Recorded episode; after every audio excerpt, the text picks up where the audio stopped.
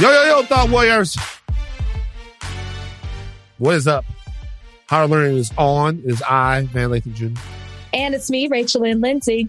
Rachel, Yes. you're in a hotel. I'm in a hotel. It's Super Bowl weekend. I'm here for the festivities.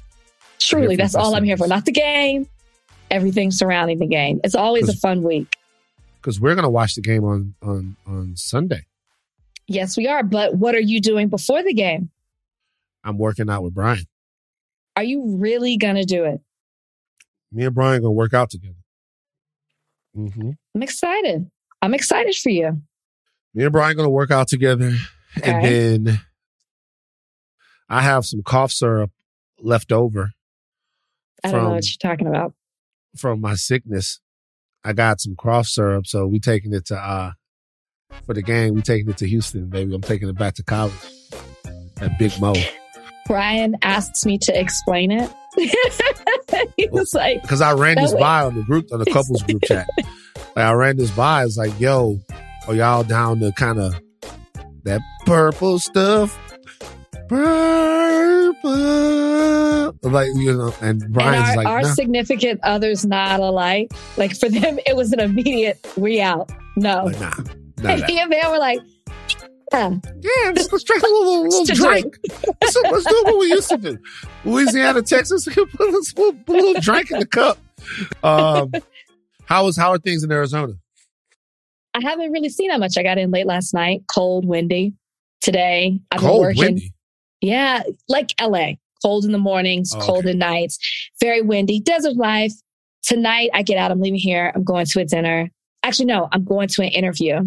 Okay. Um, Bryan Cranston again and Aaron Paul. Did you see the video? Did you ever see the, video, the interview where I touched his head and he pretended like he's going to bite it? no. Okay, No. it's on my social. I got a Bryan Cranston, Aaron Paul interview, and then I'm going to a dinner. And You're then not going to the NFL honors? No, I. You know how it is with award shows. Once you've been, you're like, I'm good. So you went to NFL honors before. I've been before. I've been before when it was in Atlanta. You didn't like it. I mean, it was cool to go. It was Steve You- Harvey was hosting, so he's great. I've been before in Miami. I went and I worked backstage. You worked Man. backstage at NFL honors. Did you ask people questions like, Yeah. like what's the question? What's the question you'd ask backstage at NFL honors? Well, it was after I was freelancing and it was after they won awards. So it was more about the moment. What is the award? Like I had Lamar Jackson. Um, I can't even remember who else I had. I did Steve Harvey, but you know, he he was hosting and he's we're friendly because I used to do his show. But I was it was more about like the moment.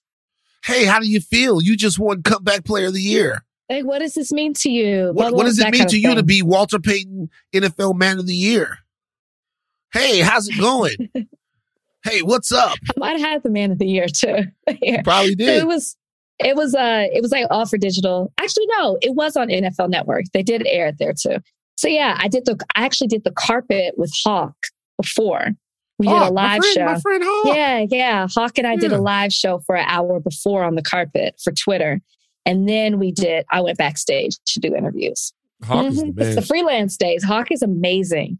Incredible talent. Uh, What, somebody's uh, knocking at the door. Go ahead. Let's see who it is. Let's see who this is. Let's see who this is knocking at the door in Rachel's room in Arizona. Thank you so much. What is that? What is that? Is that liquor? Oh, we getting started. Did you just order a cup of wine to the door? Cheers. Cheers. Cheers. so they just brought you up. They just put wine in a plastic cup and brought it to you. I had ordered it before. Room service.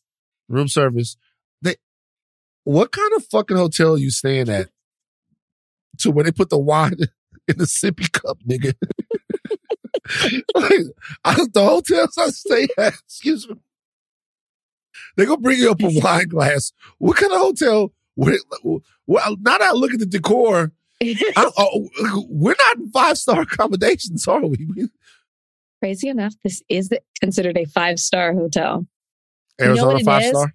It's a resort.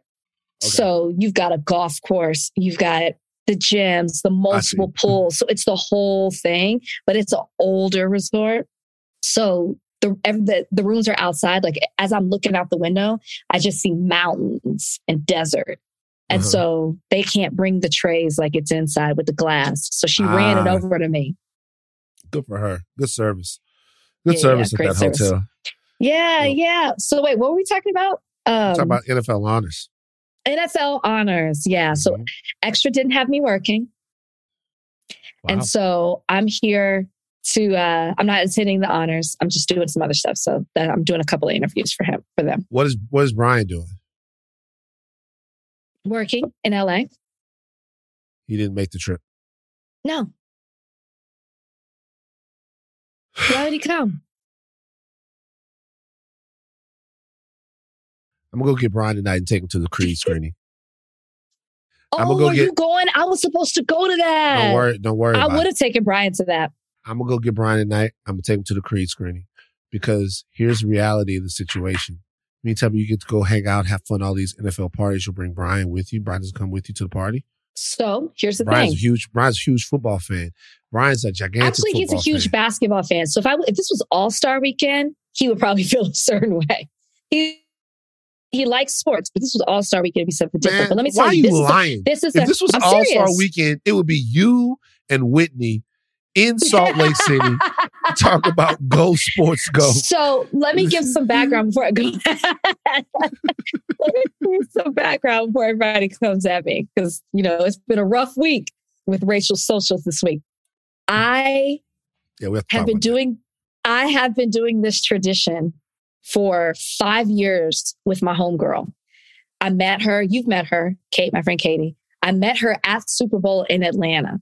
Okay. Blonde, Oh, I know. Um, I met her at Super Bowl in Atlanta and we just hit it off. We met through mutual friends, hit it off. And Super Bowl has been our thing every year. And mm-hmm. so what it's become is it's parties, but the networking is insane. Yeah. And so for me, like we go to dinners and then we go to events. Even when Super Bowl was in LA, Brian and I didn't go to the same parties. He went to different parties? We went to different parties. So it's like a tradition. This is like a me and Katie weekend, and it has been for five years. And like, I am thankful that I have a husband that respects that. This is like yeah. our jam. She and I get together. This is what we do. She's we're staying together here. Like this is what She's we do. She's staying in a room with you. So this you guys are room. like those. This is her room. you guys are that's her room. You guys are like those those eighty for Brady ladies. We're you the 80 for Brady ladies. You and her 80 for Brady. You guys going to be doing this for a long so time. So we hit these streets, we network. It's always a fun time. We meet great people. And like I said, I met her here five years ago and we've been thick as thieves since. Yeah, me and Brian got to start some of our own traditions, like going to Sam's House on Monday night. You know, um, look. Rough week in social. Rough week of socials. Okay, so listen, we, we have to discuss this. So I posted Rachel's Beyonce take on both Instagram and Twitter. It is mm-hmm. still up on Instagram. I'm not gonna lie. On Twitter, I had to delete that bitch. All right, uh, Twitter, Twitter, Instagram is like, oh, she's wrong, and like you have like on Twitter, you have like really prominent people, Tarana Burke and people like that that are litigating it and talking about it. Right on Instagram, yeah. it was like, we got to kill this bitch. And Twitter. I'm like, God, on Twitter, on, Twi- on Twitter, it's like, yeah, we got to kill this bitch. And so Twitter, I was like, okay, this is going too far.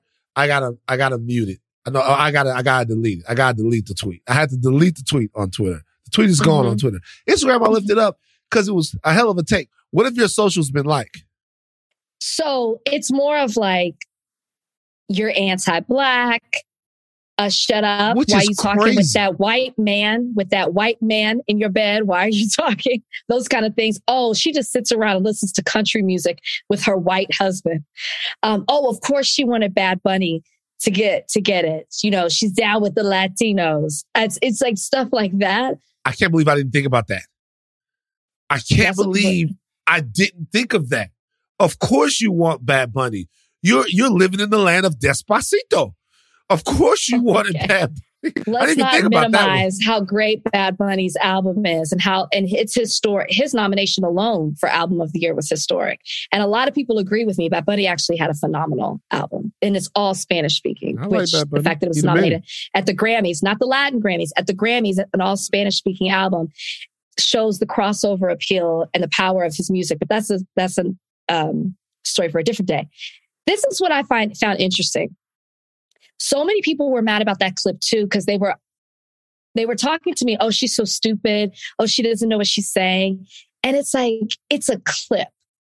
We weren't there talking about, you mentioned it, but we didn't delve into black artists not giving, getting nominated for album of the year. My take wasn't based on that argument. If you want to have that argument, that's a totally different thing. I'm separating it for the BeyHive and the way people seem so upset over Beyonce. I'm like, let's also not take away from her accomplishment, which she seemed to be appreciative of. I don't think it was the album of the year. I think she had albums that actually could have been album of the year. That's my point. And I don't think she should just get it just because she hasn't ever won before. I think she should get it for the work that amounts to that, which I really think Lemonade did. I think we got a Beyonce that we never had before. A lot of people say they don't get to know Beyonce. You did in Lemonade. You definitely did with Lemonade. Um, so, anyways, I found it interesting, like the Torontos who wrote, and it's like that wasn't. I wasn't trying to have the argument. I wasn't missing the point. My my point was just that y'all need to chill out. BeyHive. Beyonce's album wasn't that. It had nothing to do with the Grammys and how they treat Black artists. You know what I'm saying? It got it got right. way it got way more serious than it needed to. It was a clip, y'all, but I I still stand by stand uh, stand by it, ten toes down. It was not down. ten toes down. That's what I like. Fuck that shit. Uh, I was wrong, by the way. Uh, Jon Batiste won album of the year last year. So yeah, I, I said that, you on that. Yeah, I did. I didn't even remember that. Um, but there is a deeper conversation to be had why black artists, particularly black women, Okay. Cause I think you got Lauryn Hill, you got Natalie Cole, um, and, and you got, uh, I can't remember the, the other artists. There's only three black women, uh, well, no, I wonder Whitney how Houston. many times they've even been nominated because that's an so, issue too. How many times so, black women have been nominated? Black Women Album of the Year. Black Woman Album of the Year Grammy. 11. 11 have won. Oh, that's that's artist. That's artist. Wait a minute. Nah. Stevie Wonder 11, has won three times. 11 black artists have won okay, album of the really year. not 11, but really not 11. Stevie Wonder won it three times. Three times. Michael Jackson won. Uh, Lionel Richie. Lionel Richie. Quincy, Quincy Jones. Jones for Back on the Block. Natalie Cole. Whitney Houston. That's the other one that you wanted to say. Yeah, the bodyguard. Lauryn Hill. Whitney Houston, Lauryn Hill, OutKast, Ray Charles, 2005, Herbie Hancock. Shout out to Herbie. Jon Batiste in 2022. So, uh, that's pretty fucking shocking. And I would love to see the nominations because e- either way, it's bad. If we're not nominated, that's a problem. If we have been nominated this many times and we and our odds are still 11 out of the 65 times that they've had the Grammy Awards. So what is that? What's that percentage, Donnie? Donnie have to look at that. Let me tell you guys. Donnie. Uh, look, we can do a deeper dive into that. We can talk about that. Um, I'm glad to know that you're that, that the BeyHive didn't chase you off your block as far as your your situation. What did I tell you? The Bachelor clan is rough. I have dealt. I've been run off social media before. I've taken a break, so it's uh, to be expected. But you know, you knew they were going to sting me a little bit when you posted. You knew I was going to get stung a little. I know you get stung, but I, I will be honest with you Not about Twitter. You, Twitter. You were shocked. You were shocked at Twitter. I couldn't believe the links. I didn't see it. I, I couldn't believe the links to which some people some people were saying, at first I was amused by it. It's mm-hmm. like, oh, it's because she's from Dallas and this is a Dallas Houston thing. And I thought that must be really interesting if you really think that, you know? But then it got to a point to where I was like, I don't know, man. It got so personal to where I was starting to get mad on your behalf. And I was like, and I was literally tweeting someone, you know what? Suck my, and then I was like, I just, let me just delete the whole tweet Let me just delete the whole tweet. Because you know there are people I- who tro- you know there are people who troll you on my Twitter. Oh, do they? See, I, Oh. I'm not big on Twitter. So I never saw the post. I never, it never even landed on me. So when you like, you deleted it, I'm just like, oh, okay. I never even saw what people were saying. Out of That's sight, because out of mind. That's that's because I didn't tag you in it. Uh, um, but let me tell you, but but but there are people that come on my Twitter and Mhm. say the weirdest things about you, and just don't even Like you. comment, they comment. No, they just say the weirdest things about you. They just, there's this one continuous troll that comes on my Twitter all the time and says, Van, why don't you tell Rachel to let Brian go? So that- I've seen her or You, him. who is that person? Like, That- a lot of people think that because I don't post Brian on social media or that I do things like Super Bowl weekend without Brian, they're like, you don't love your husband. You're not giving him a child. That's what he wants. That's what you said you wanted.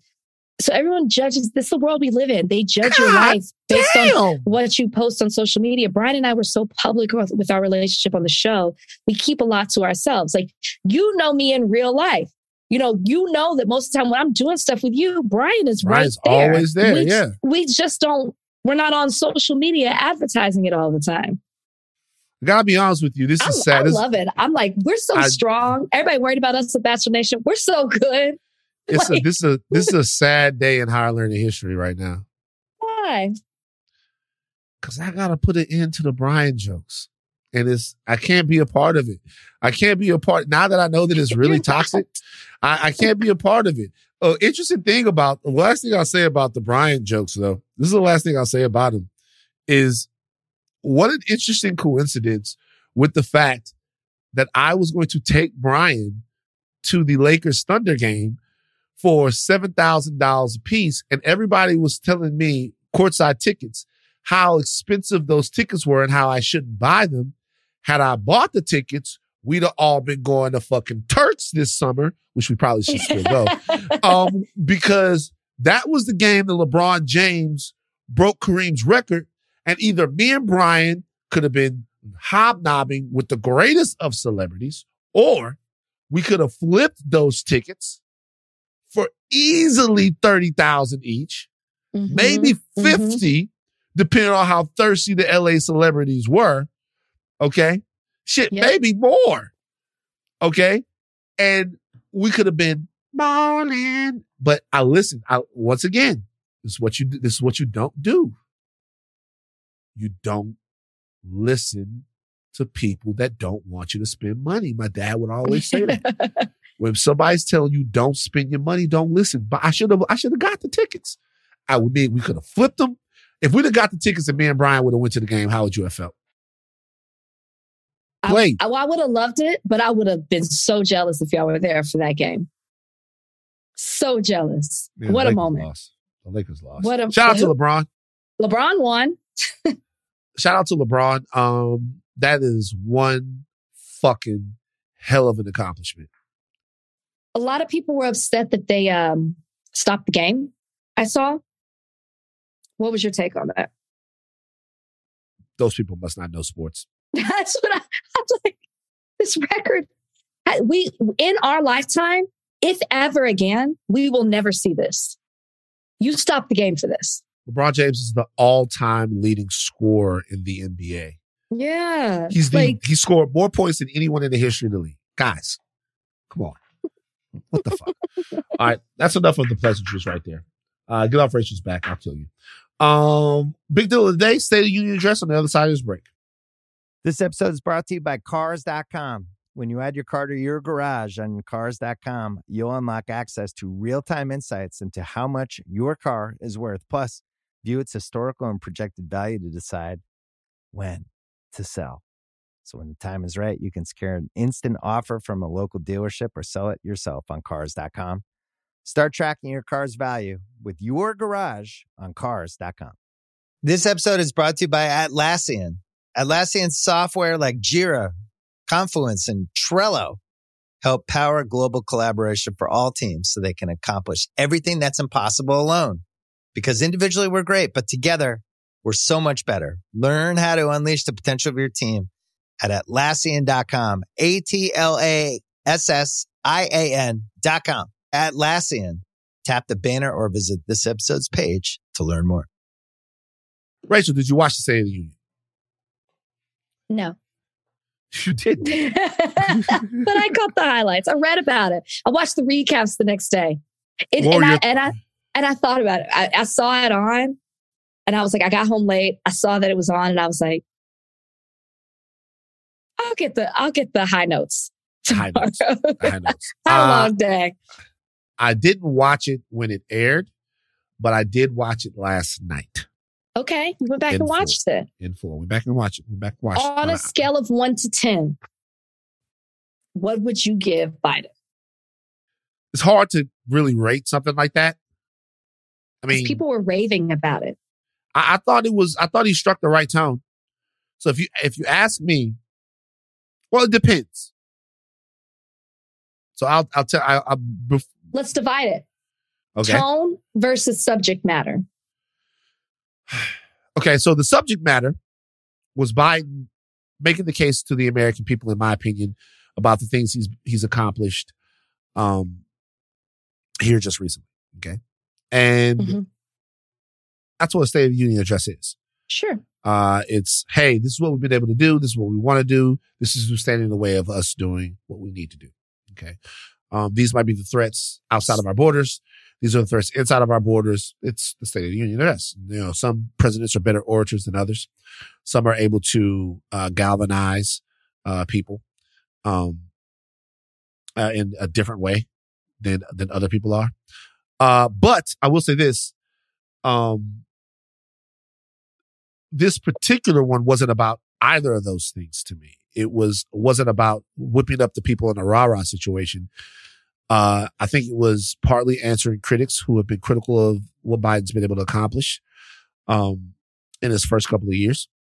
Uh, and part of it is about really um, striking the conciliatory tone with Republicans. That's The-. The the uh, overwhelming to me takeaway uh, from the speech was that Joe Biden wants to thaw the relationship that the left and the right have right now. That he wants there to be uh, a warmth, uh, and he is reaching across the aisle so intently that I'm afraid he is going to like pull his oblique. Like he, he is, it, it, it was my Republican friends. It was, these are the things we've been able to do together. Hey, if you don't vote for it, that's cool. I'll veto it. But if you don't, it, like, if you don't vote for it, that's cool. No problem. Other things, if you put that through, I'll veto it. But it seemed to me that he wanted to bring a certain civility back to Hmm. political discourse. Uh, and it also seemed to me that he wants, from, from the tone that he, that he had in the speech, that he wants the rest of the left to follow suit. Yes, there were parts where I felt like that was the case, but I also felt like this was an opportunity, you know, since we've were past the midterms and this is the first time he's addressed the nation since then. I felt like it was an opportunity for him to stand up. Now, maybe he didn't intend to do that, but because he kept getting heckled by the audience, it was an opportunity for him to stand up and kind of like stand up in a way that we really haven't seen him do that. That's i thought he was sending that message to them too because he also seemed to point out the things that are blocking the democrats or you know for the certain bills to move forward he seemed to point out the things that republicans are doing to block that which is when he started to get booed and then he called them out he's like oh, okay so that's not the case great so we're all we're all on the same page when it comes to this it was like a really weird moment particularly with medicare and and uh social security Yeah. You know what I'm talking about about? that. Yeah. Yeah. Yeah. so to me, yes, there was the reaching across the aisle. Yes, there was that. I want that that warmth of us. We're having to. We're going to have to work together. But he also seemed to really stand up, I felt like, more so to the extreme Republicans. He seemed to call them out and how they're holding things back. And that, and, and more talking to the Republicans, the more the moderate of we got to come together because we've got these issues and these outrageous requests from the extreme Republicans. So I felt like I, there was that sense that we hadn't seen him seem a little bit more aggressive in that way. Yeah. I, so I don't disagree. I think honestly, the they made themselves look bad with oh, for sure. how just childish they looked. And I think the tone that he struck early on and throughout the State of the Union, um, it actually worked in making them seem unserious about legislating. It made them it made them seem unserious about uh, sort of having the country uh, run smoothly. Mm-hmm. Um, you know, ideal wise, he talked about a lot of things that he was able to get done. Uh, he talked about a lot of things he was able to get done with bipartisan support. And I think that a lot of Americans that might have been watching the State of the Union might not have been aware that there were this many things that got done with bipartisan support because they are probably uh, being led to their silos blindly without thinking that these guys ever worked, to these guys, uh, these women and men ever worked together at all. And so mm-hmm, I think that was mm-hmm. important for a lot of people. And I think it was important to strike the tone um, of putting Americans first, not America first, because I think that there's a difference. Okay. Putting a, putting America first m- means a lot of times sort of ignoring the specifics of either injustice, um, income inequality, or uh, sort of unfairness that exists in our country to present a clean image of the flag. America first to me sometimes means, hey, we can't do anything wrong. That doesn't yeah. matter how how wrong we are, somebody else is wronger. And because somebody else is wronger, that makes us number one by default. And mm-hmm. I think mm-hmm. you see that a lot of times, right? With America first, America first, America first. Americans first to me means prioritizing the issues, needs, and problems of the American people before you deal with corporate or political entities that might have uh, a, a lot of weight or power in the country. And although I would be a fool to believe that corporate and political entities don't have control of what's being volleyed about in a State of Union address or on Capitol Hill. It was, in my opinion, refreshing to hear talk about insulin and prescription drug prices, you know, indictments on big pharma. Uh, it was interesting to, to hear about, um, bringing manufacturing jobs back to the country and how we can be first in manufacturing microchips or chip mm-hmm. technology that might be used to put in uh, to cars and how that can, you know, uh, revitalize areas of the Rust Belt, um, mm-hmm. the heartland mm-hmm. of America, places where he said very specifically jobs where you might not need to go to college to make 110, 120, 130,000 dollars a year, which is the backbone of that. It was, it was very very encouraging to hear him say uh, that we have all these billionaires in our comp- in our country and all of these trillion dollar industries who aren't paying their no, not trillion dollar industries, but billion dollar industries who aren't paying their fair share of taxes. Right. And that we're not trying to have a situation where wealth flows from the top down because that's not working. So what you're starting to hear, not as much as people would like, what you're starting to hear to me and, you know, he still said very clearly, I'm a capitalist, but you're starting to hear to me, and maybe people don't agree with this, but a little bit of a progressive sort of train of thought make its way into Biden's or mainstream Democratic politics. Now, a lot of people will hear that and go, oh, that's bullshit, Van, and blah, blah, blah, blah. And it, it's not in a large way, but but just hearing, even though he doubled down on the fact that he's a capitalist, um, just hearing that the wealthy Americans need to chip in and to pay their fair share of taxes. And just hearing that the current inequality in terms of income and wages just can't Mhm. continue was encouraging to me. I, I guess I don't look at it as I definitely wouldn't, you know, use the word progressive, but I understand exactly what you mean. And I think it goes towards your point of he was speaking to Americans. He seemed to speak to he seemed to, or whoever, you know, put together everything he was saying, the whole administration seemed to look at what's happening currently in our country and address the needs of the people, like the common folk. And that's what was really refreshing to see in a way that I haven't really seen before.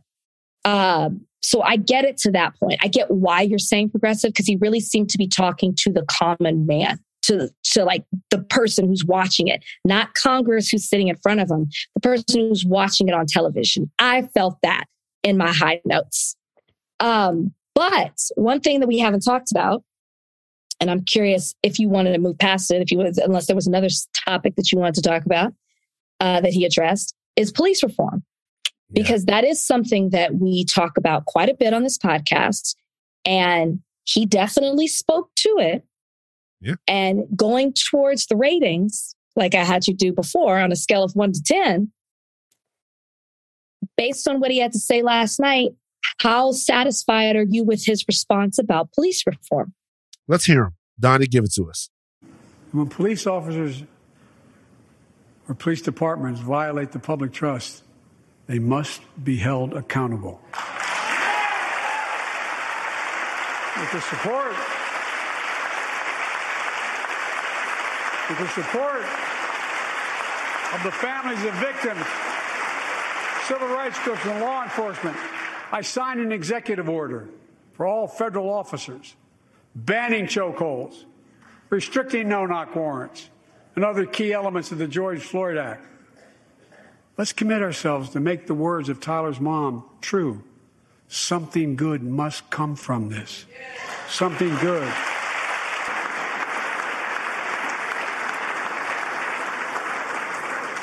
Folks, it's difficult, but it's simple. All of us in, cha- in this chamber, we need to rise to this moment. We can't turn away. Let's do what we know in our hearts that we need to do. Let's come together to finish the job on police reform. Do something. Okay, so a scale of one to 10, Mm-hmm. that's a three. Okay, and I'll tell you why. Comprehensive change in policing is going to come with some really, really hard to swallow realities for America, right? That's tough. You know, um, Mm-hmm. and without accepting those realities, it's difficult to believe that anything would make any change. What I would like to see is a president, a senator, a congressman, a mayor, an alderman, a councilman, an aide, an assistant, a page, a deputy, fucking somebody say these words. Three words. Three little words. Okay. Not the words you never say to Brian. Ha ha. Joke. Joke. Joke. I'm starting to think you're behind. You're behind some of the trolling. You do it so well. uh, three little words. And these are the three words. Policing is broken. Now, those words are a lie. But I would want them to say them anyway. The words are a lie because poli- policing is not broken. Policing is operating in the way that The way it always has Yes. and the way that it's intended, right? But in order to sell this to people that really want to see wholesale change, you'd have to say policing is broken. The reason why you'd have to say that is because without saying that, you can't put it back together. Okay. It's difficult to fix something without the realization that it is broken. Fixing something without the realization that it's broken is dressing it up. Like if you get punched in the eye, or if I get punched in the eye, if I get punched in the eye, I can do one of two things. I can take some brown makeup to match my beautiful chocolatey skin, and I can put that over the bruise so that nobody can see it.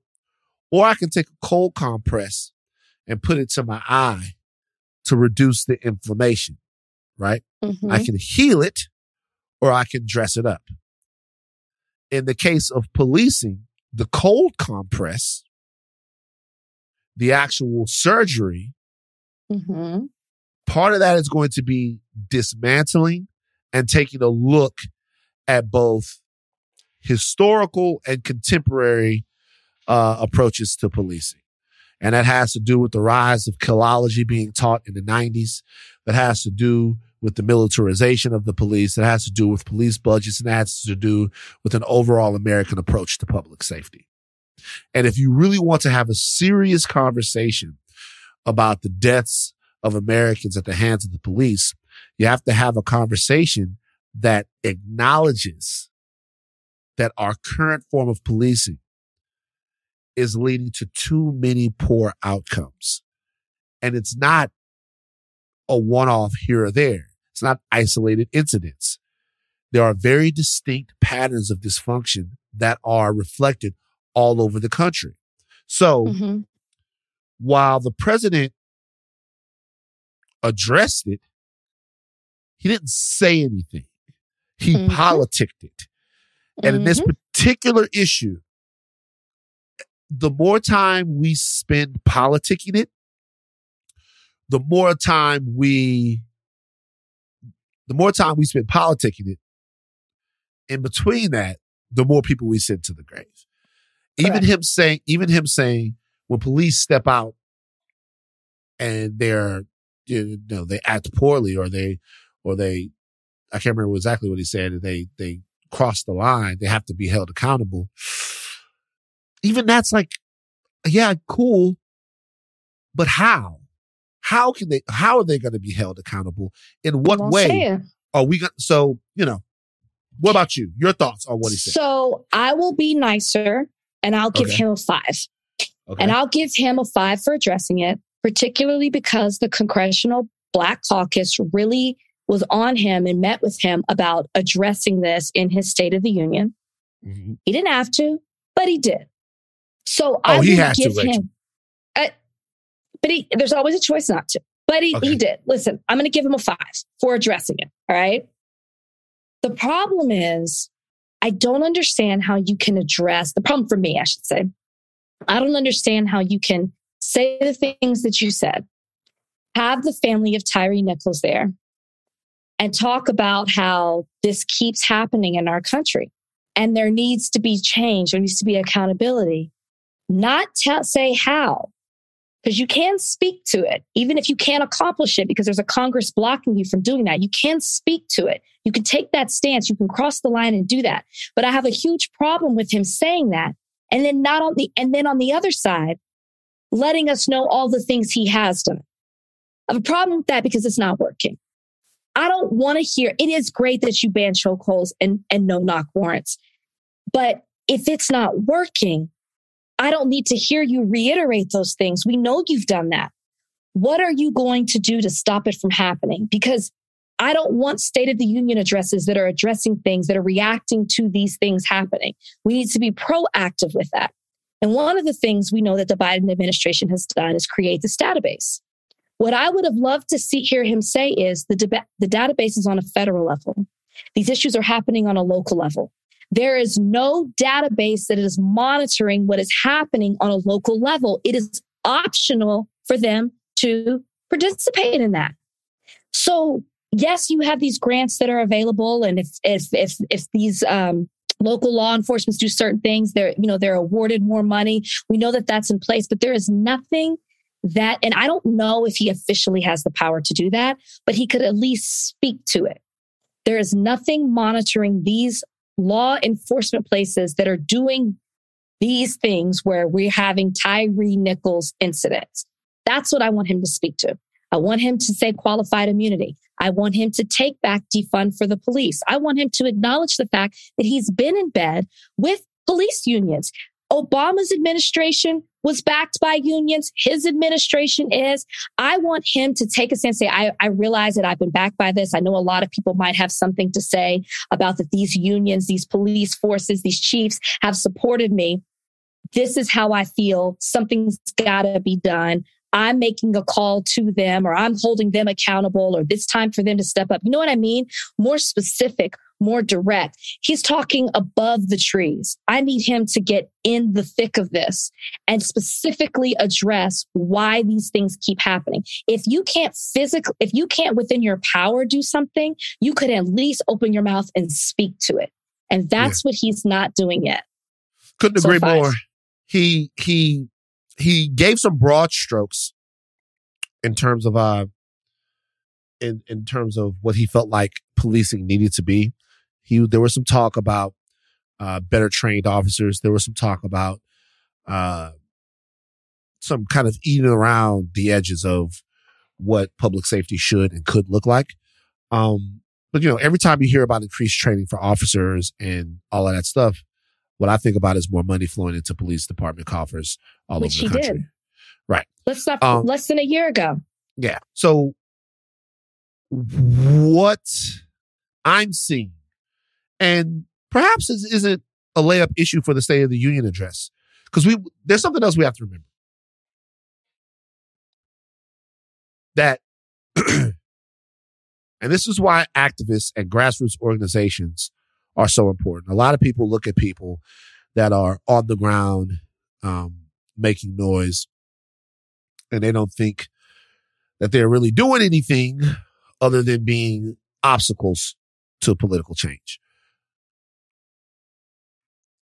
The president might not even be able to go up in, on in, during the State of the Union address and say "fuck the police unions." right.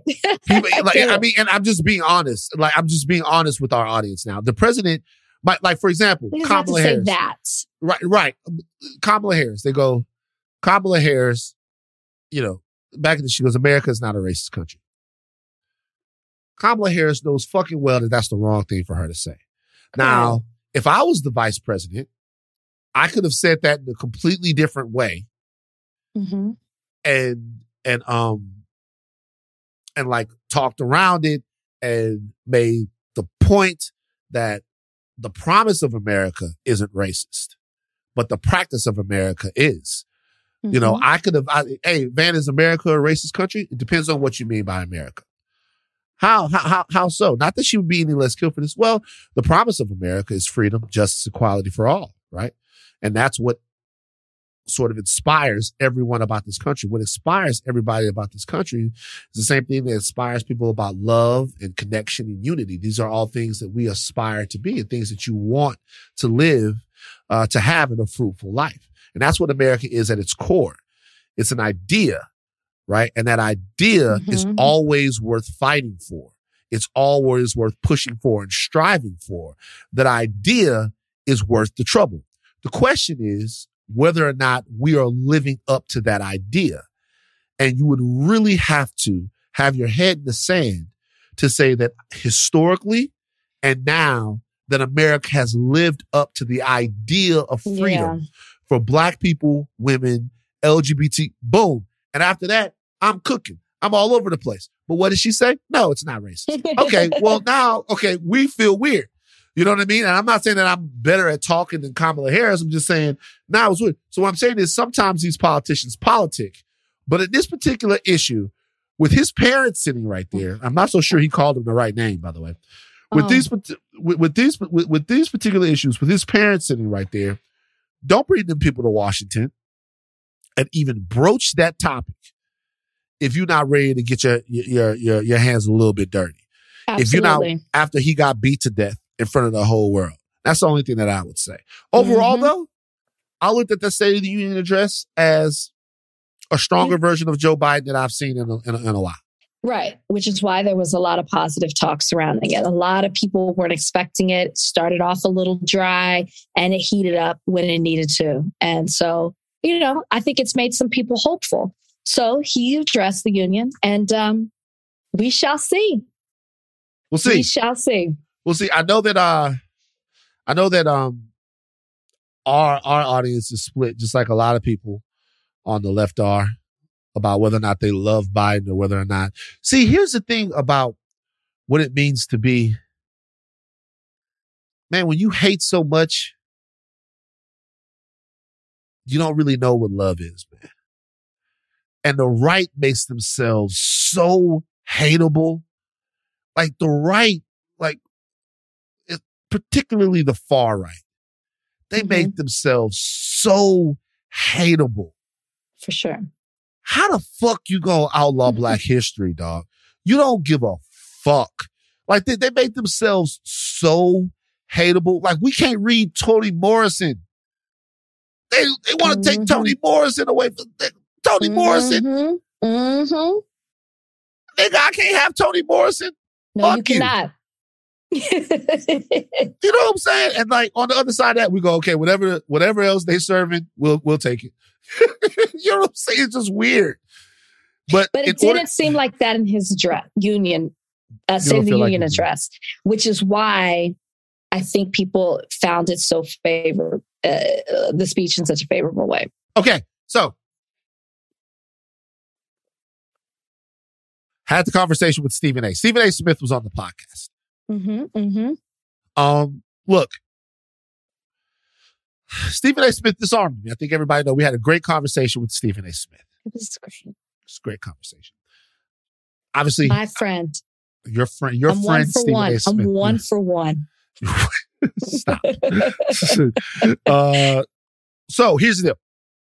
Obviously, I have some disagreements with Stephen A. Smith, particularly in Colin Kaepernick. You guys know how I feel. I feel like Colin Kaepernick was professionally lynched, and his He career was. was ripped from him for standing up for you guys. I think All that is true. wrong. And I think that it is up to us to put our feet in the ground and say, no, we won't let you take a man, uh, take away a man's life's work because he stood up for black people. Okay. That's where me and Stephen A. Smith, uh, disagree in that sense. Uh, he says we don't disagree, but you could watch the show and say maybe that Stephen A. Smith wasn't the most supportive of Colin Kaepernick. Whatever. All right. Did you see what happened between Stephen A. Smith and Jay Williams on First I Take? I did. I did. So with Kyrie Irving, it's like on whether or not you they were going back and forth, whether or not it was something personal between Stephen A. and Kyrie. Kyrie A's. Right. Which we know it's always like a, a hot issue when Kyrie is involved and Stephen A. And Jay and Jay has always taken more of the player side on that. Do do you think that there's anything personal that Stephen A. has against Kyrie Irving? It seems that way. Do I know firsthand? No. But the passion that Steve, like Stephen A. debates, you know, he he has his opinion about certain players. We get it. He's a personality. All of that makes sense. But the passion, the particular passion he has for Kyrie seems to go beyond that. Do I know this? No idea. I'm just observing it. It's sometimes it just doesn't seem logical. I'm like, where are you come? Why are you so upset? Why does this bother you to this level? It does seem to be something that he's not sharing. It's Right. deeply rooted in something that we aren't privy to. As Huh. how I feel. Uh, okay. Let's listen to this. Let's listen to the back and forth between Stephen A. Okay. Smith and Jay Williams. All right. Donnie, play that. And then we're going to play something from Stephen A. Smith talking to Pat McAfee, uh, that just came out here in the last couple of hours. York Daily News? No, but That's not going to happen. we, we put a different kind of onus on our athletes than we do, and you made mention of that on your podcast. I, I, I don't deny that. Wait, so first off, I'm not the one. I don't deny that. I'm being sensitive. I don't deny that. But you're the one that seemed very emotional. Oh, right my. God. And the Go subject ahead. matter, Stephen. go- go ahead, Jay. Come on, man. Go ahead, Jay. Come on, man. Go ahead, I- Jay. I'm not, I'm not sitting up here on national TV absolving Kyrie Irving of every every decision. I'm not going back and recounting every decision. I'm just saying how it's interesting to me. It just carries such a bigger momentum, in particular with you, J- J- J- more so than anything, anybody else. Jay, well, you know what? What I would What? I, what I would ask you is do me a favor. Stop telling us what you find interesting and just tell us what you feel. No, my job You, is you, you, you say you say I find it interesting. You always say that. say what you're saying. What are you saying? What did I just? What are you saying? It seems. What am I saying? I just said what I'm saying, Stephen A. Which is, And I'm not allowed to say what I find interesting. of course you are. But like once again, Of you course, I invite you person- on the show to you say lay- what's interesting. He thinks you're too preoccupied with Kyrie, too hard on Kyrie. Did I mention Bridget Kyrie Irving last week before he demanded a trade? We were talking football.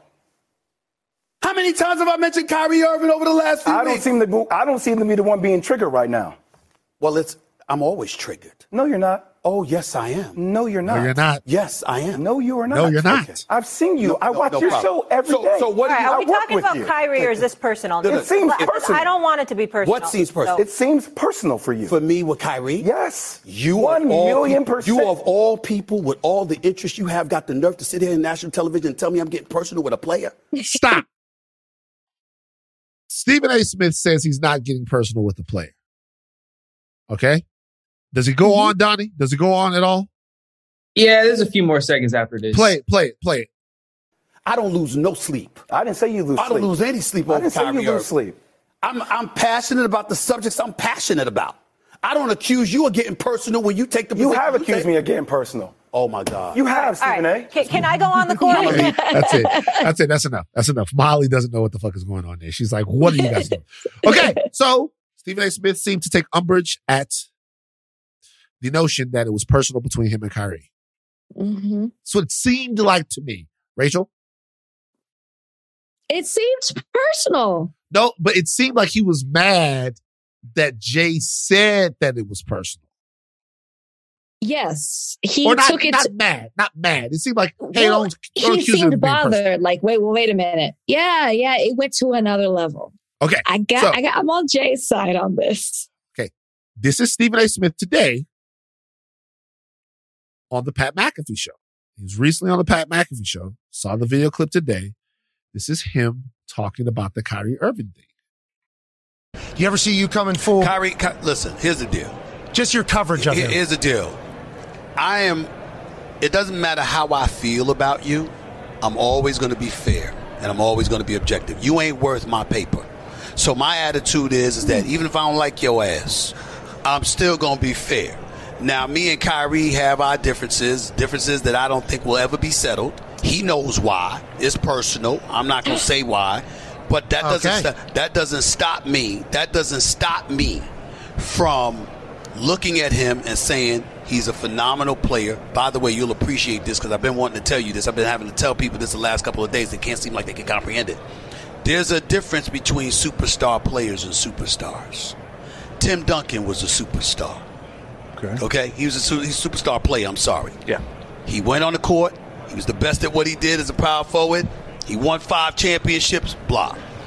Kyrie Irving is a superstar. okay. You walk through the turnstiles to watch him play. Blockbuster. That's what he. That's who he is. So in that regard, Kyrie Irving pays for himself. Kyrie Irving is a sensational basketball player, a person that All I think is worth fifty million. a That's enough. Okay. Is it just me or did it seem that Stephen A. run back what he said one more time in, in terms of this being personal, Donnie? Just one more time. Now, me and Kyrie have our differences, differences that I don't think will ever be settled. He knows why. It's personal. I'm not going to say why. That's it. What the fuck is going on?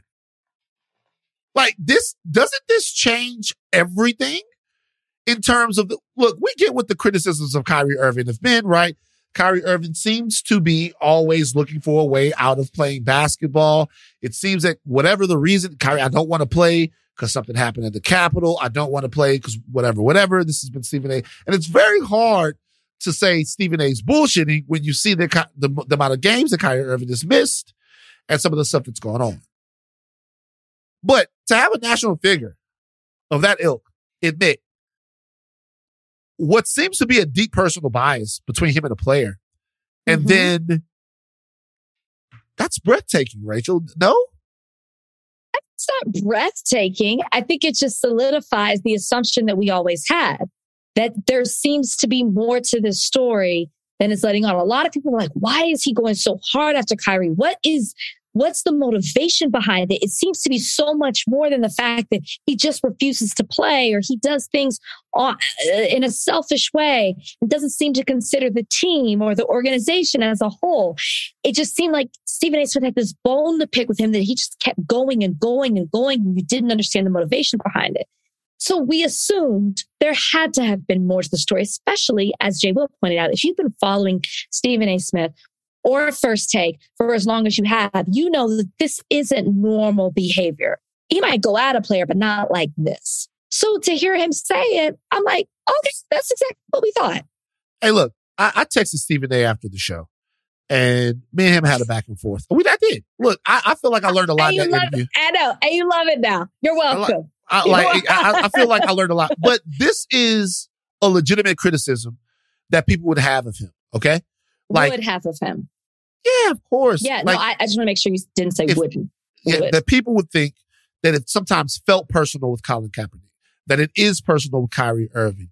Yet we've seen, in my opinion, other people that he knows personally not get what people would consider to be like the same treatment, like Like who? like Jerry Jones, Oh, for sure. Like Dana, like like Dana White. Dana White. Yep. You know, you know what I mean? And it's just, it, it's interesting to me. Not, it's, and now I'm Jay Williams. It's not, it's interesting. It, it seems fucked up. Let me put it that way. That it's personal, maybe with Colin Kaepernick. It's personal with Kyrie Irving. Yet it seems personally that he might defend a Sean Hannity. He might defend a Jerry Jones. He might defend, uh, uh, a Dana White. That's why some people like myself uh, might feel alienated by him sometimes. So in his book, I didn't get a chance to ask him this. In his book, he says that Sean Hannity is right a lot more than a lot of Black America would give him credit for. And I, what I meant to ask him is, what the fuck is Sean Hannity right about? Yeah. Yeah, we didn't get to that. What do you think, Jay? What Jay Jay Williams is back on first take next week? What do you think that? What do you think that's going to be? it made it seem like I still don't think that he's going to speak to that because I feel like he knew. I feel like what Stephen A. Smith alluded to with Pat McAfee is what Jay Will already knew. Huh. So for whatever for whatever reason, Stephen A. Smith does not want to divulge that information, and I guess you got to give him some credit for that. It's between him and Kyrie, but I th- I have feel like Jay Jay Will is privy to that. what the fuck could be personal between him and Kyrie that would color his criticism of Kyrie to this degree? Well, I think you brought up Kaepernick and you said the way that he talks about Kaepernick is personal. I feel like the information that he shared on our podcast showed exactly why it's personal for him, personal for him. According to him, he had conversations with Nessa and, and I don't know if he had said with Colin, but he definitely did with Nessa on behalf of Colin. So it made it seem like he did something on their behalf and then that happened. So it did seem personal to him. I don't know if that is true. That is just the story that he said. For Colin Kaepernick I'm just saying Eric. my point Reid. my point is is that it was Colin personal for him Back to the NFL. He's going to throw No, no, no. My 350 point is- is yards. that- okay, stop be being fucking biased. We get it. Ripple We in get the it. stands Got going it. fucking Got nuts it. one day. I can't wait. and i'm gonna be I right there wait. with you I can't But- wait till this nigga come back and go to the motherfucking point- Pro Bowl. I'm gonna missing go it. up. It's gonna You're go missing nuts. Okay. you're missing it the point is is that it is personal for him and i and there is something and we had no idea that about that information that he shared with us prior to this so whatever he knows we know he is extremely invested in this nba world there is something that happened between the two of him that he is alluding to that we are never going to be privy to. Maybe we'll have him back on the podcast and we'll flat out ask him and he'll tell us because Well, nobody well- else is asking. Pat McAfee didn't follow up with that. Should have. Ah, I gotta watch the rest of the interview. This episode is brought to you by Hotels.com. I was traveling internationally last year. I was in Mallorca. I didn't know the island well. I said, let me head to the north, head towards the water. Let me go on Hotels.com and see what they have available. Something preferably on the beach, maybe even a gym. Not only did I get those things, there was a kids' session with exercise, gymnastics in the water, pony rides, a train.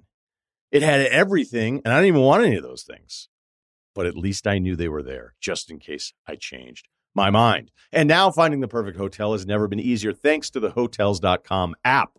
Whether you're looking for a family friendly, right, all inclusive or a relaxing spa weekend, you can find exactly what you need and compare hotel prices, ratings, and amenities side by side. So start planning your next getaway and find your perfect somewhere in the hotels.com app. This episode is brought to you by 20th Century Studios' Kingdom of the Planet of the Apes. As a ruthless king builds his empire at the expense of the remaining human race, a young ape will fight for the future of apes and humans alike. Kingdom of the Planet of the Apes. Enter the kingdom in IMAX this Friday and in theaters everywhere. Get tickets now. Okay, there is a really, let's say important, but scary, brutal, um, just incredible uh story happening right now in Colorado that we should all know about. Because obviously you guys have heard me say this before there's no way to care about black people if you do not care about black person. That means the individual experience uh, the individual freedom rights um, and and really prosperity of the individual black person. We have to put the one person's experience uh right there for us to all fight together over like we do anything else. Um there's a man who I greatly admire who you guys in in uh, on the Reddit and other places have wanted us to have on this podcast for a while that's doing just that. He's fighting for a black man in Colorado. His name is Hawk Newsome. Hawk has made this work his life. Uh, he is the co-founder of Black Lives Matter of Greater New York, alongside his sister, Chivona Newsome. Uh, it's independent of the BLM Global Network. I mean, we say that because that's something that we have to say. He is a co-founder of the nonprofit Black Opportunities. And when I say fighting for Black person, that is exactly what Hawk is doing right now. Brother, we have talked about this. I am up on this. We're happy that you've joined us today on the show, but uh, we thank you for all the work that you do. But I want you to Thank tell you. us what's going on uh, with this particular issue, why it's so important, and just lay it out for everybody. Uh, thank you. Peace, uh, Black Power, and reparations to everybody who's watching. Uh, it's important that before we talk about what's happening in Colorado Springs, Colorado, that we we put our minds in a particular place. We have to ask ourselves, what would we be doing if we were alive during the time of Tulsa, Oklahoma, Black Wall Street, of Rosewood, of Seneca Village, when Black people were being attacked and, and annihilated at, by, by racist white supremacists. So if, if you start thinking like that, then you can truly appreciate what's happening down in um, Colorado.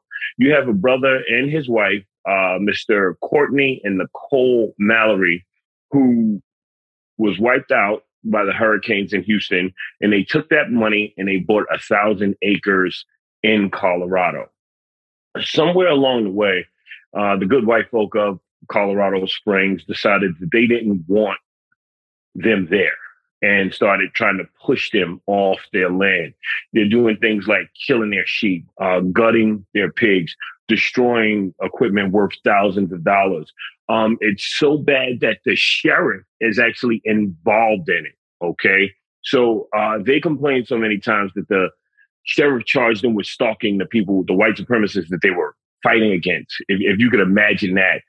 Um, it's it's a really scary situation. So we've been hearing about it, and we decided that we're going to go down, uh, take a good few brothers and sisters, and we're going down there exercising our second amendment, second amendment right, and we're going to protect that land. We're going to protect black people, the same black people you think about, you hear about.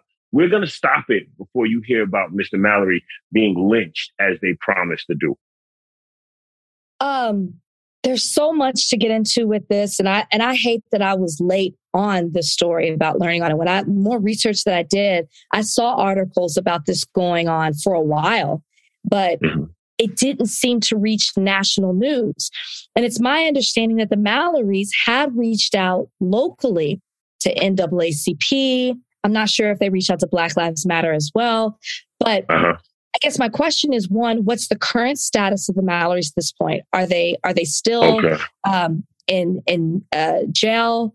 Or where whatever it was. I know they were arrested. Are they are they still there? Are they home now? And then also, what are the local chapters doing because they had firsthand knowledge before it became more of a national thing um, uh, to to help the Mallorys out. Now, now, Van, I got to ask you, brother, is my leash off, or we trying to keep it Off. PC? What you think? Off. That's why I asked the question, Yeah. Hawk. That's All why right. I asked the question. Yeah. Here's here's exactly what's been happening. This man has been receiving threats to his life. Uh, people are riding around flashing guns at them.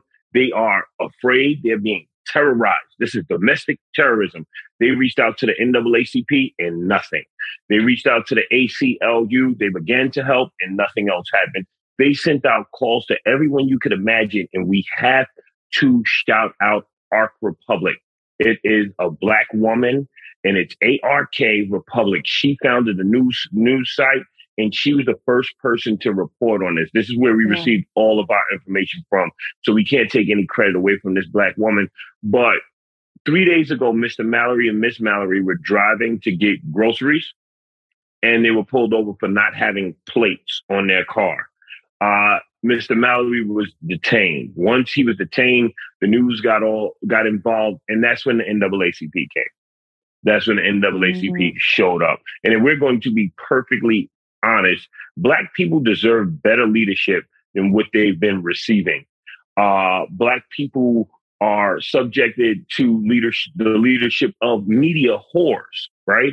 People who seek to publicize cases, people who seek to stand in front of cameras, but aren't really doing the work behind the scenes.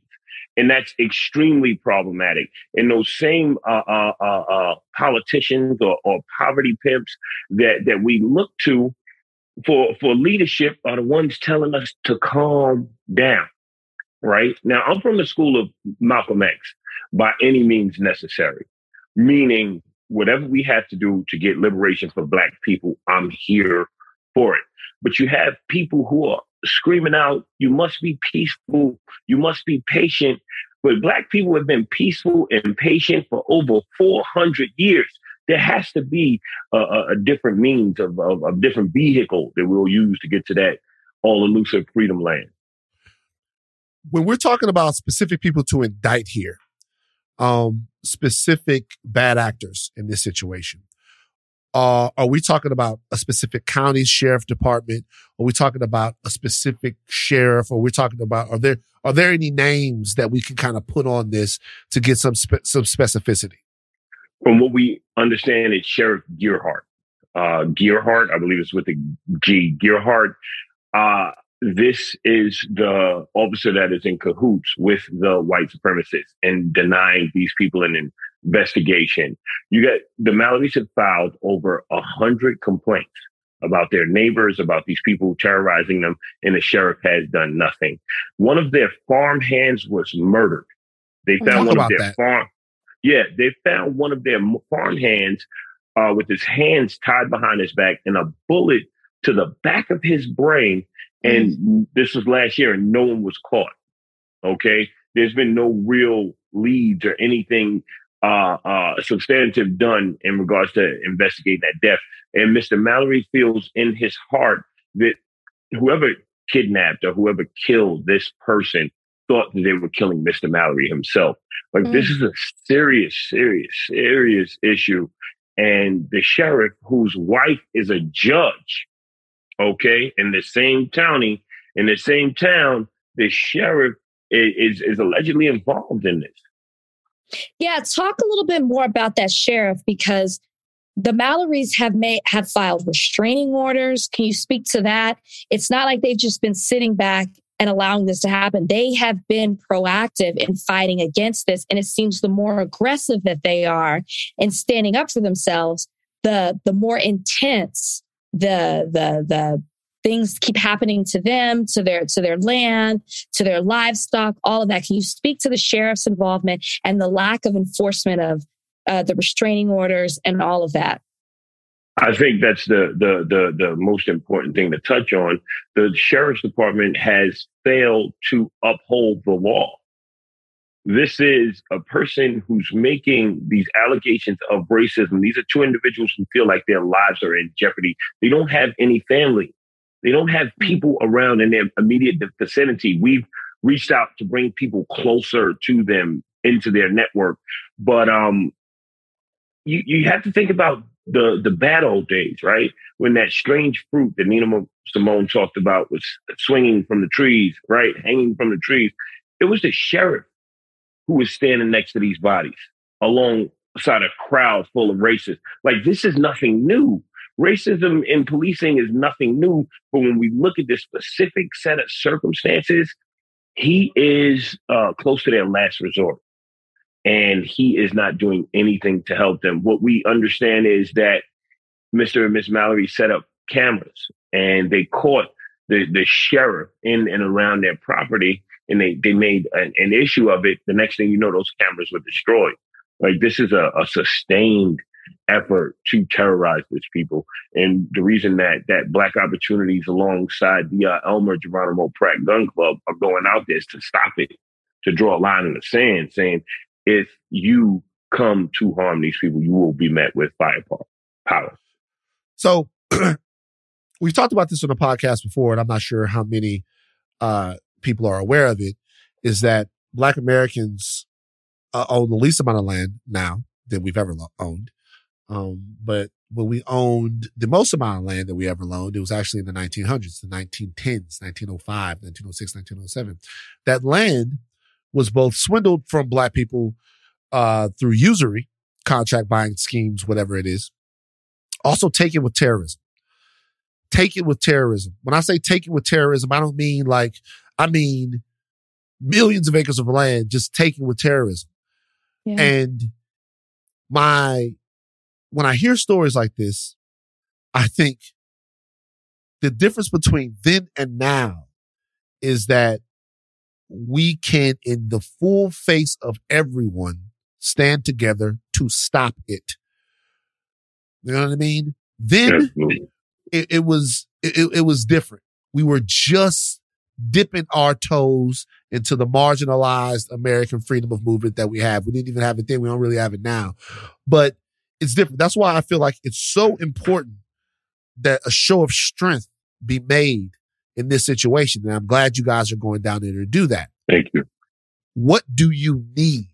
Are you guys fully uh, funded, stocked, and whatever? Or do you need help from people in order to go down there and um, use protection to love on this man and his family? I think it's, it's it's very important that we acknowledge that the Mallory family has a GoFundMe right? Okay. So that they can buy what they need as far as farm equipment and things of that. We started our own fundraiser so that we could get things that the people who come down there to protect the land need. Uh, so far, we bought a tent. We bought two stoves to keep that tent warm. We bought some cots, but what we do need is rations. We also need those military uh, glow sticks that you throw down and, and then lights up a specific area. We need night vision goggles. It's important that y'all understand how many militias are in uh, Colorado, how many uh, well trained, well armed people in Colorado. So while we're out patrolling these lands at night, we need night vision.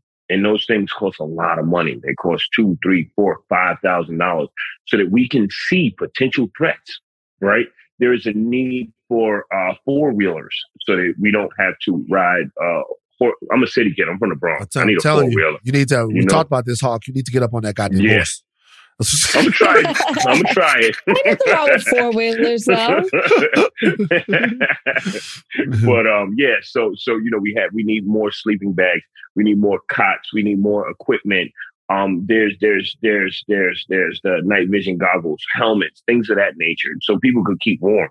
Uh, we're heading down there soon, and some of the nights we're down there is going to be 10 degrees, and we're sleeping outside in the elements. So we have those tents. We need more tents for when more people come.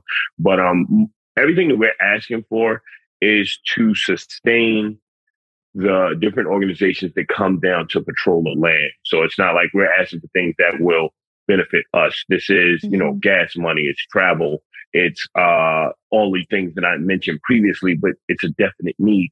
A lot of people say, uh, well, we had these comments, you know, a lot of people want to ask, well, where's the money? You know, we were tied to the BLM brand. We were too radical, so we didn't see any of that 90 million. But um, if you want to say, where's the money? Why don't you just grab guns and go down there? Well, that's cool. But where are we going to sleep when we get down there? Right? You need real tents. We dropped two stacks on a tent. You need heaters. You need uh, equipment. You need food. You need things to to to, to sustain an, an action like this. So that's important. Um, can you give us the specific name to, so we can, you know, I want we want to be able to donate, but then also to link that to all of our listeners of your GoFundMe, also the Mallory's GoFundMe. And then I'm also curious because you guys, you said you're going down there to exercise your Second Amendment rights, but what's being done on the legal side? Is there okay. a need for that? Is there is there stuff we could donate? Who's helping them fight this on the legal side of it? Uh, yeah, if you can talk about that. Well, we um we've supplied lawyers. I'm a, um, I have a law degree, but I, am not practicing. Uh, we supplied a lawyer, saying right on, and uh, we supplied a lawyer for Mr. Mallory, uh, who's doing this work uh, pro bono, right? Wow. But as, as this thing continues, he'll start right. to incur a lot of fees, so you can donate toward those legal fees. Um, the Mallorys have a GoFundMe, and I believe it's on Black Farm Owners Matter. Um, you could check and, and please correct me. Um, Black Farm, and it, it's on their page, and you can find it there. If you want to donate to Black Opportunities, which is our organization, you can go to www.theblackops. That's T H E B L A C K O P T S dot com. It's uh, Black Opportunity at Black Opportunities on Venmo, and I think uh, it's on Venmo. It's info at theblackops.com. and um, you know, Cash App. All of it is posted on our social media as well, uh, and that's on Instagram. It's at t h e b l a c k o p t s dot com. I wish I had a tighter sales pitch, but I, I ain't a salesman. I'm a revolutionary. No, no, we got you. You know what I mean? Uh, yeah, yeah, yeah. Paul, the one thing that I Uh, the one thing I'm concerned about um, is y'all safety. Just to be mm-hmm. real, I mm-hmm. know you don't care. no. well, I, I, I, know, but but we're we're buttoned up legally about what you guys can and cannot do in Colorado. You guys yeah. are going to have proper body protection. I mean, is vests on the list, uh, we, things of that nature. How long? We, how, how how long of an opposites? How long are you gonna be down there? Yeah. Uh, we're staying for a few days, and what we're doing is something called a ride along. These are military terms. Uh, the Elmer Geronimo Pratt Gun Club, who's helping as well. You should look them up. They are uh, military. They move military, military style. They're former military. What they're doing is something called a ride along. Whereas we go down there, we lay the foundation on how this thing should operate. So when more people come in, uh, uh, as we're leaving, as our cycle ends, they just jump right into that driver's seat and teach the next people who come in, and it just rotates. So we'll be down for a few days, and we'll be back down in a couple of weeks. You know, and um, it's it's it's it's it's it's really important. I just literally I just bought two plates with some of the donations. We definitely need body armor. Um, we definitely need uh, uh, plates that can withstand a rifle round. A lot of people don't understand. You get a bulletproof vest, it doesn't automatically stop rifle rounds. So you'd have to get those um those plates. Uh, what we can do is I can direct you to Safe Life Defense, and um and and you can go ahead. I'll see if I can create a wish list and maybe put something up on social media about that. That would be great. But um, that would be great. What uh, what's victory here? Victory? You really want to know?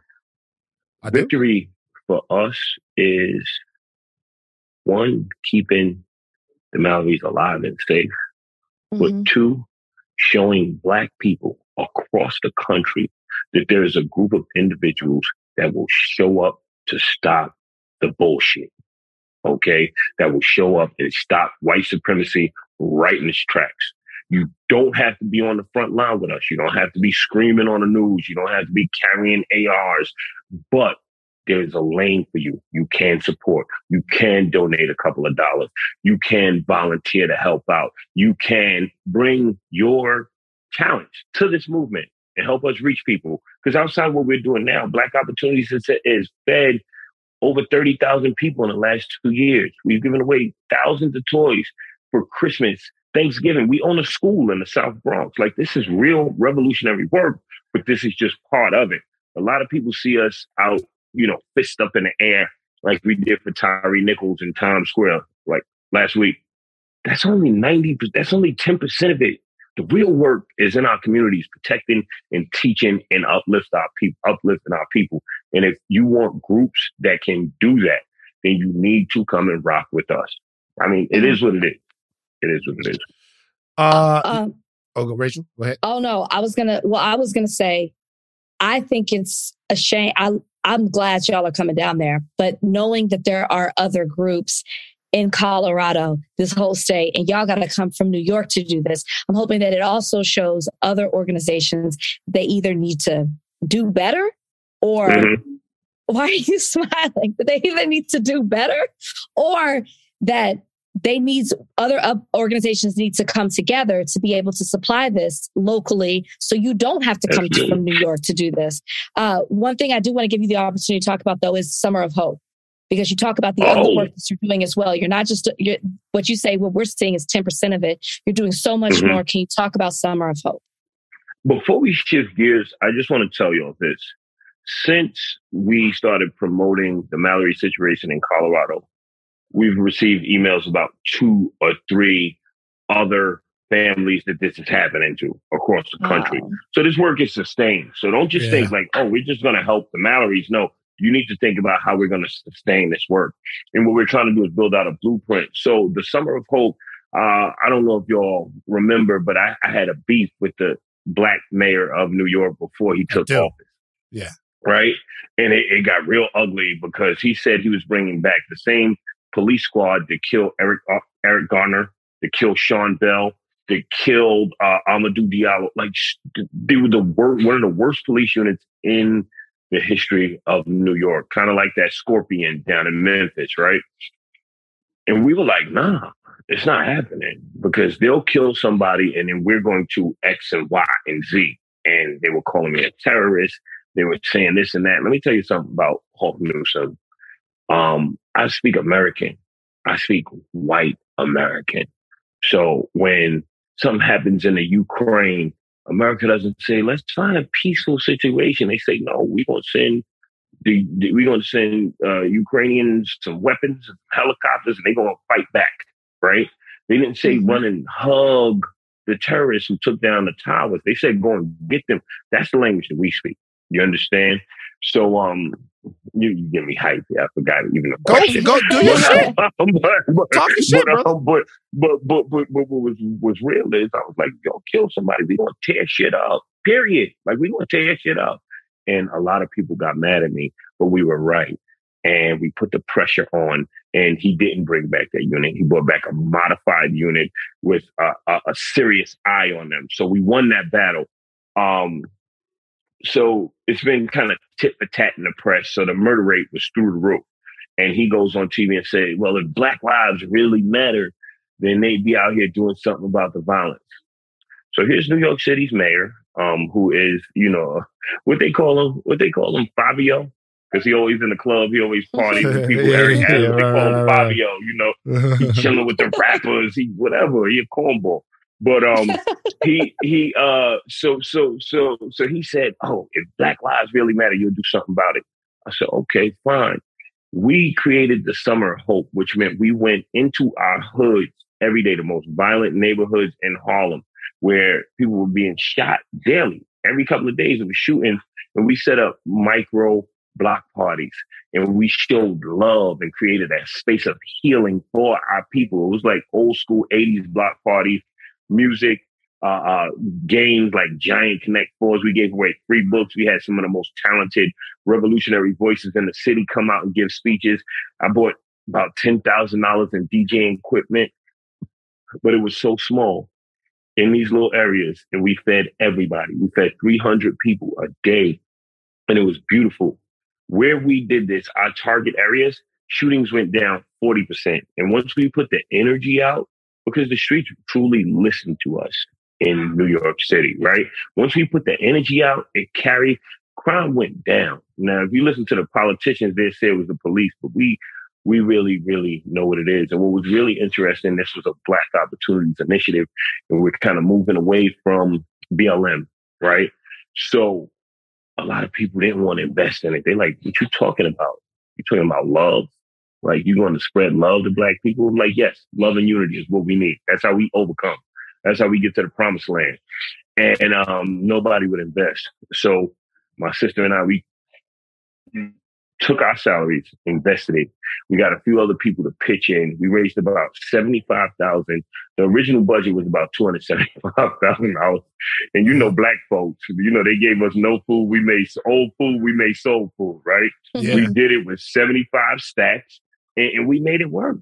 You know, we we we made it work, and that, that was a blessing. So we're looking forward to doing that not only in the, in Harlem again, but in the Bronx. And um, any mayor in New York City, I'm sorry, in, any mayor in the country, any local politician or business owner that say, hey, I want to spread love in my community and do something about this violence, hit us up. We got the blueprint and we can come down there and set it up for you and help you run it throughout the summer. It's about saving our lives and building our people up. Okay. Here's the thing we know that tens of millions of dollars were raised after what happened to George. We know that hundreds of millions of dollars have been raised ever since things kind of got popping in the 2010s. All right. mm-hmm. We have a blueprint that tells everybody that people will show up after there's been Black Death. My question mm-hmm. to everyone listening to this and everyone who will see this on social media and everyone who will see this wherever this goes is will you protect value, um, and prioritize, prioritize black life. This family in Colorado is still alive. Mm-hmm. These kids in the Bronx and Harlem and wherever else, they're still alive. Will we show the love and the effort and the unity, uh, in protection while people are still breathing here and they can see it and feel it? That's what Higher Learning the podcast is asking you to do right now for Hawk Newsome and everyone who's going down to Colorado. We need to see the numbers go up. We need to see this story shared. We need to yeah. see this be able to be a catalyst for anybody out there who's the victim of racial terrorism, for anyone who out there that feels like their life is in, is in danger from the police, from their neighbors, from whoever. Okay. And we need to see those same types of funds. We need to see these organizations flush, flush so that they can do their work. I yeah. pledge thousand dollars right now to you guys and what you guys are doing down there. And I match it. And, and and so what I'm asking right now, and I know that everybody is in a different space. I get that. But I'm asking you guys, please help protect black people. Please. Yes. And can I just piggyback on that and say, because it's not just this, Hawk, you mentioned that you've received emails about other families that are in danger, that are in need. And I'm asking you to keep us updated on that so we can spread awareness to where it's not them getting arrested and then it becoming national news and we're just reacting to what has happened.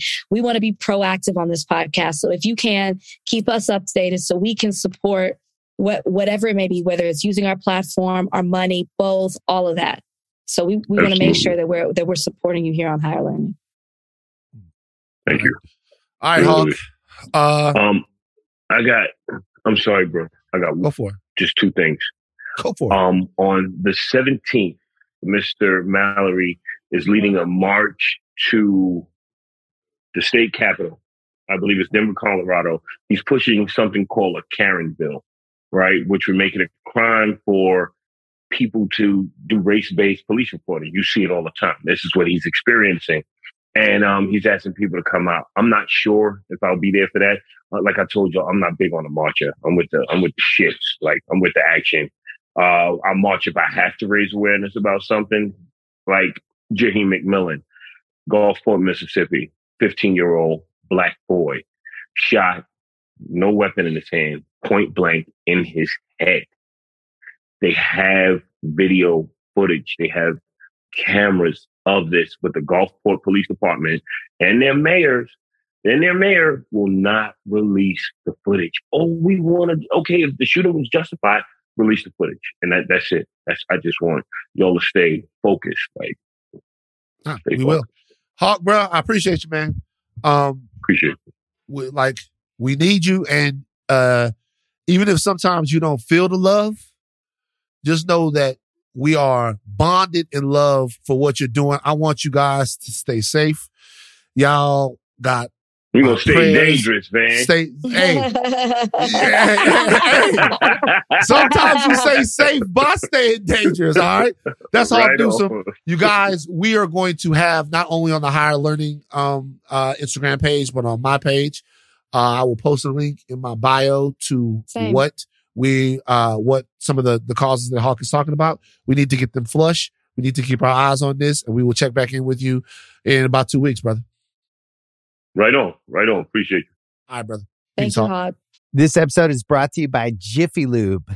Cars can be a big investment, so it's important to take care of them. I once got a car that I started out with 25,000 miles on. I got it to over 200,000 miles because I took care of it. You know how you take care of a car?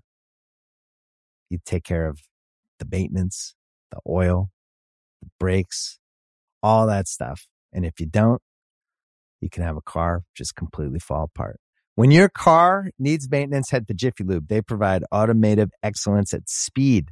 Get your oil change, brakes checked, tons of other multi care services. It's all done by expertly trained technicians who actually care about taking care of you and your car. Jiffy Lube, car more. To find coupons and start an instant online estimate, visit jiffylube.com. This episode is brought to you by Hyundai. You could be doing anything this week, right? You've got work, errands, friends, and a whole lot of fun in between.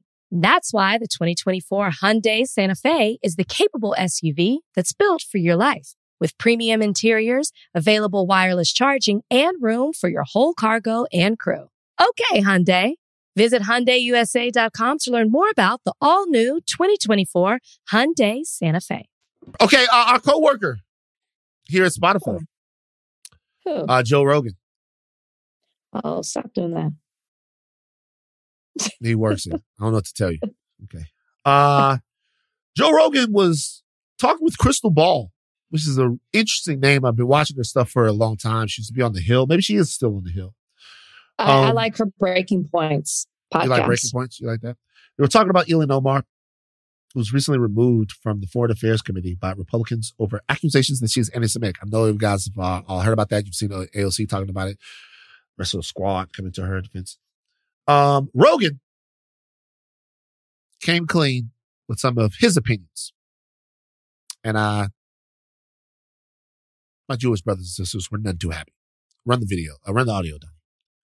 Did you see him United States sit- sitting next to Ilhan Omar, where she's uh, she's apologizing for talking about it's all about the Benjamins, Yeah. which is just about money. She- She's talking about she money. shouldn't have apologized. That I mean, was I'll go not, ahead that's not an it. anti-Semitic statement. I don't think that is. It's about Benjamins or money. You know, the the idea that Jewish people are not into money is ridiculous. Listen. that's like saying uh, Italians aren't into pizza. It's fucking I mean, stupid. listen, it's I- fucking stupid. I understand that the way she phrased it, like she could have phrased it a different way so that people would have less of a freak out. But can you not talk about the influence of money in DC? Of course. All right. Now, look, guys, I, I don't know. It's fucked up. Like you can't, you you, can't. Okay. I just want to make sure because there's two things that my brain go to during this, and I'm gonna attempt to express them both. One is, hey, they're not kicking Joe Rogan's ass like they've been kicking some of the other people's ass that have been accused of anti-Semitism, right? Uh, they, they, they're not kicking his ass. Like that's a full-on anti-Semitic statement. And for people that don't understand why that's an anti-Semitic statement, it's because the trope itself, right? The trope itself, uh, has been used. Economic anti-Semitism has always in some way been used to justify the extermination or the killing of Jewish people. Facts.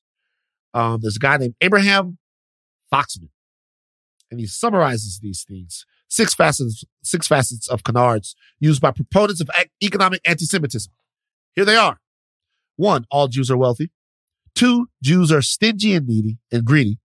Three, powerful and wealthy Jews control the business world. Four, Judaism emphasizes profit and materialism. That's an important one. Five, Jews may cheat non-Jews. Six, Jews use their wealth and power to benefit, quote unquote, their own kind. Here's some statistics on this. 2007, the Anti-Defamation League conducted a poll uh, that asked people if they agreed with the statement that Jews have too much power in international financial markets. This is the polling data.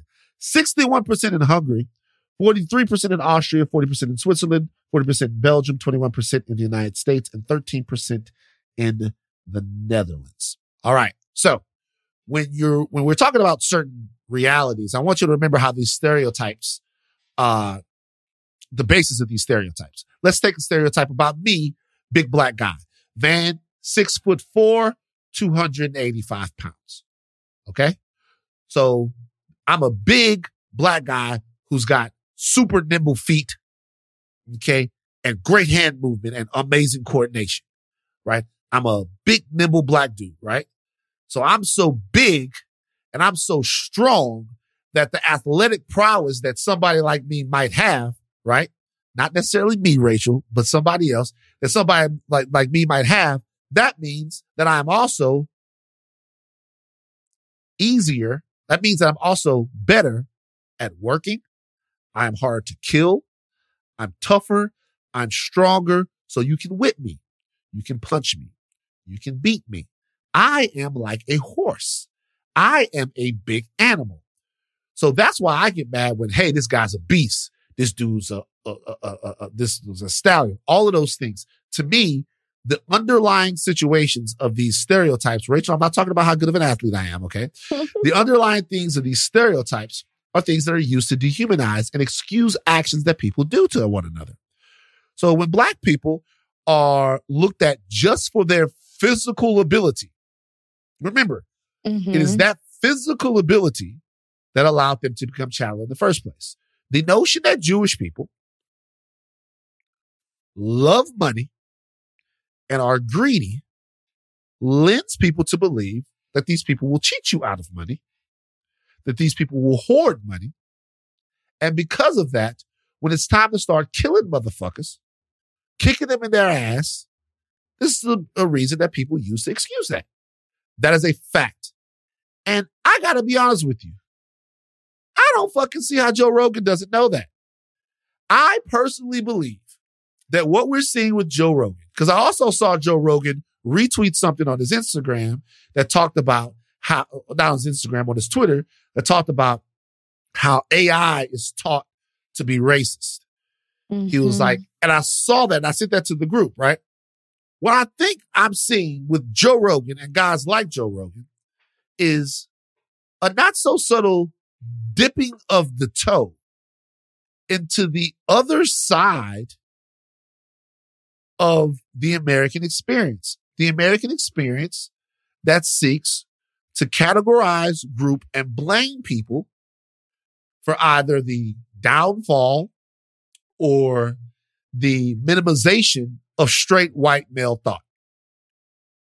And I'm seeing this from him, the Bill Mahers, and all of these people that want to exist in fringes that challenge what we think is decent. And I'm wondering why Joe Rogan is not getting his ass kicked to me Yeah, I think that's the question. for spreading this deadly trope about Jewish people like everybody else who I've seen got get their ass kicked That's it. for spreading this this, this type of thing. I, look, Kanye West and all of this other shit, fucking nuts, right? Joe Rogan Right. is one of the most powerful voices culturally in America, and he just re- recited on his ridiculously, wildly, almost weirdly successful. It's so successful. Imagine the most successful podcast that's out there, and then triple it And those are the numbers that Rogan does. And he's doing fucking hate the Jews shit. And I, and I'm just wondering why people aren't as up in arms about that. There is a clear double standard here. There's a great question. I mean, I mean, that's a great question. I, I honestly have no idea. I have no idea as to why, because if you're right, if it had been anybody else that said it, then they would have, they would be all up in arms and they would be calling them out and it would be a whole thing and it would be a media story. But for some reason, this is just floating under the radar. Uh, but you said it all. And for, and for time's sake, I'm gonna let that sit there. I don't have anything else to add to that. I will I will say one thing though. And I would be a hypocrite if I didn't say this. Spotify.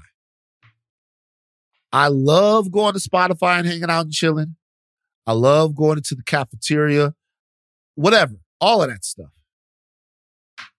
Man, if this speech right here isn't worth discussing with Joe Rogan, if this speech right here isn't worth discussing in a larger way, Mm-hmm. it can't just be about being white and powerful that excludes you from having the same rules as everybody else when it comes to speech like this. Yeah. No, I agree. I agree. Leonardo All right, we DiCaprio's We got Leonardo- back. We Leonardo do mail backs. DiCaprio's dating. He, he's he's dating a spring breaker. Do you care? No. You, you don't care. Is she She's over 19. 18? She's All right, 19. I don't care. I don't care. She's 19. He's, it he's with benefits her. her. Good for her. All right, mailbag time. She good for you. It bothers you? Nah, I don't give a fuck. Mailbag. Mailbag time. Time to read your letters and then we'll reply to them. Oh, it's mailbag time. Write us with your queries and we'll chime in. All right. First one is from OK Cranberry on Reddit. In spirit of the Super Bowl weekend, if you could choose one halftime performer who hasn't done it before, who would it be? Also, what two guest appearances would you book with them? I'm gonna put it all in one. What I saw from that 50th anniversary of hip hop, I wanted, I would have loved to have seen that on the Super Bowl stage. I mean, obviously that's hard to condense, but I would love to see hip hop celebrated, uh, the eras of hip hop, and maybe up until the 90s. I think that would be a really cool halftime performance.